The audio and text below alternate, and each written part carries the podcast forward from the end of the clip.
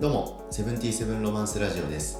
このチャンネルは星歌がお届けするインターネットラジオです。音楽活動の話とかミニマリズムを中心とした僕が今考えているいろいろなことをここで話しています。最近は移住をしましたので、えーまあ、暮らしを考え直すこととかそういう話が多めかななんて思ってます。はい、えー僕がインターネット経由で発信しているいろんなメディアの中心がここ、ポッドキャストのチャンネルです。毎日更新してますので、楽しい感じで聞いてもらえたら嬉しいです。それではよろしくお願いします。さて今日はですね、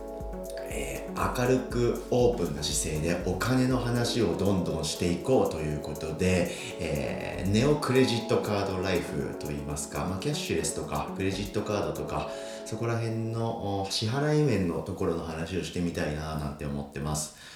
お金の話ってあんまりみんなしませんよね。はい。まあでもそれが美徳みたいな価値観がどうやら特に日本にはあるみたいですけどもうそんな時代じゃないと思うんで、えーこういう話をどんどんしていくやつがいてもいいんじゃないかななんてことを思ってます、はい、実際僕も友達とか周りにいる人とあんまり今まで、えーお金や税金の話ってしてこなかったんですけど、まあ、だからこそこう情報が更新しないという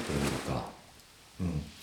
自分の中でこう妄想とか憶測で、え進んでしまって、えーまあ、損ばっかりしている暮らしになっていって前進していない、まあ、そんな気がしてますんで、はい、僕は伝えてみてもいいかななんて気持ちです、はい。まあ、生きてる限り毎日お金って関係していくことだと思いますんでどんどん学んでいこうという気持ちで、えーお伝えしていきますね。うん。でこのテーマについてはもうですねいろんな経緯とかいろんな思いがありまして、はいえー僕の中だけで留めておくのもったいないと思っていてみんなに共有したい話っていうのがありすぎるんですけど僕がとにかく目指したものっていうのはですね、まあ、明朗会計っていうんでしょうかあのすごいシンプルな会計、えーなのにクレジットカードだったりキャッシュレスとかの利便性とかあとメリットお得ですね。そういったものはもらっていくというこういうスタイル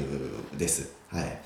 でそこについて僕なりにいろいろ失敗して勉強して切磋してたくました結果割と納得の結果が今出せていますので、えー今日はそういう話をしてみます。ちょっと前置きが長くなりました。はい。あであともう一個大事なことを伝えておこうかな。お金を稼ぐぞとか世の中金じゃいみたいなそういう話を僕はしたいわけではなくてですね、まあ、知識を装備して、まあ、てる支払いライフを目指していこうよみたいな育成ゲームとかそういう感覚で聞いてもらえたら嬉しいかななんて思ってます、うん、で、えーでは具体的なところですね、はい、冒頭で僕が話したクレジットカードっていうものこれの使い方ですね、はい、僕の具体的な状況を今先に伝えておくとクレジットカード2種類使ってましてはい、メインはキャッシュっていうプリペイド式クレジットカードを使ってます、えーキャッシュはですね KYASH と書いてキャッシュと読ませるそういう新しめのサービスなんですけど、はい、でそのキャッシュへのですねチャージプリペイド式なんでチャージが必要なんですけどそのチャージには楽天銀行のキャッシュカードに、え付属しているビザデビットカード。これをですねオートチャージっていう設定で紐付けてます。何のことか全然意味わかんないと思うんですけど、はい、一旦そういうもんだという感じで聞いといてください、はい、で、えサブは楽天の JCB のクレジットカード。これいわゆる通常のクレジットカードですね。はい。でそれら全てを楽天銀行から引き落とすというこういうスタイルで、えやってます。うん。なのでこの3点が結構ポイントでメインのクレジットカードそしてサブのクレジットカードそして銀行このことをじゃんじゃん話していこうと思ってます、はい、全部に 理由というか気持ちやそういうお得がありますんで、はい、これ伝わったら面白いな。うん。楽しみだな。で、まあ、きっかけとか前提、えーみたいなものを話した上でなぜですね今僕が言ったようなスタイルに落ち着いたのかと。どういうお得どういうメリットがあるのかと。こういったところを話してい、えーいきます。で、えー早速その根底にあるものをきっかけ前提ですね。これですね、まあ、3つありましてここを理解していただいた上で、えー具体的なスタイルの話をした方がいいかなと思いますんで、え順序立てていきます。3つあってクレジットカードとかキャッシュレスとかそういう支払いってもういっぱいあるじゃないですか世の中。はい。でそれらを一旦僕整理してかつ自分でコントロールできるようにしたいなって思ったんですね。特にここ12年特にここ1年特に半年特にこの数ヶ月という感じでどんどんその気持ちが、えー、高まっていったわけなんですが。でそれが一つですね。何よりも。はい。でそれに伴ってお金の知識とかいわゆるマネーリテラシーっていうんでしょうかねファイナンシャルリテラシーとかも言うのかなそれを向上したいななんていう気持ちがあったんです、うん、あとは、えー、後で詳しく話しますけど楽天経済圏というものの存在これが 気になって気になってですね具体的に動いていったと、まあ、こういう経緯が3つあります。どんどん話していきますね。えー、まず最初に言ったクレジットカードとかキャッシュレスとかそういう支払い関係のごちゃごちゃを整理して僕がコントロールできるようにしたいと。これについて話していきます、えー、通常のクレジットカードいわゆる一般的なやつってあれ翌月払いですよね。めちゃくちゃ便利っすよね。なんですけど翌月払いですから簡単に言うと借金じゃないですか。はい。これ嫌だなと思って。は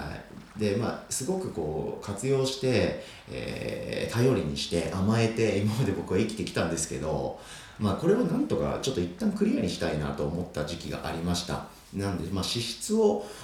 完璧に把握したいなと。はい、そうなると翌月払いっていうものがあると複雑になるんですよね。現金って即時払いじゃないですか。はい。でこれに対して、えー、クレジットカード払いって基本的には翌月引き落とされますよね、はい、その時点で今お金が手元から減ってるっていう現金に対して今は減ってないけど来月減るっていうクレジットカードこれがあること自体がややこしいなって思ってたんですよ、うん、なんでなんとかしたいなと。なんだけどクレジットカードっていうものがめちゃくちゃ便利で割と必須、うん、に近いのは間違いないという気持ちもあるんです、うん、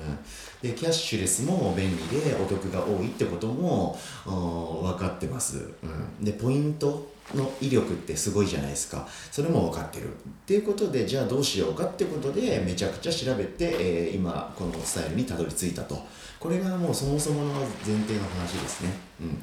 でそれに伴い、まあ、マネーリテラシー、まあ、お金の知識を上げていきたいなと思ったっていうのがもう2つ目ですね。はい。えー、僕は個人事業主で、えー、自分でビジネスをやってるというかそういうスタイルで生きている人間なんですけどそういう人って、えー、年間の収支ですね。その業績を書面にして、えー、税務署要は国に提出するんですよね。これを確定申告っていうんですけどこれを僕今年、えー、終えたタイミング今年の 3, 4 3月4月くらいですね。はい。その辺りでですねえー、ちょっと今年はちゃんとやろうと今年以降は。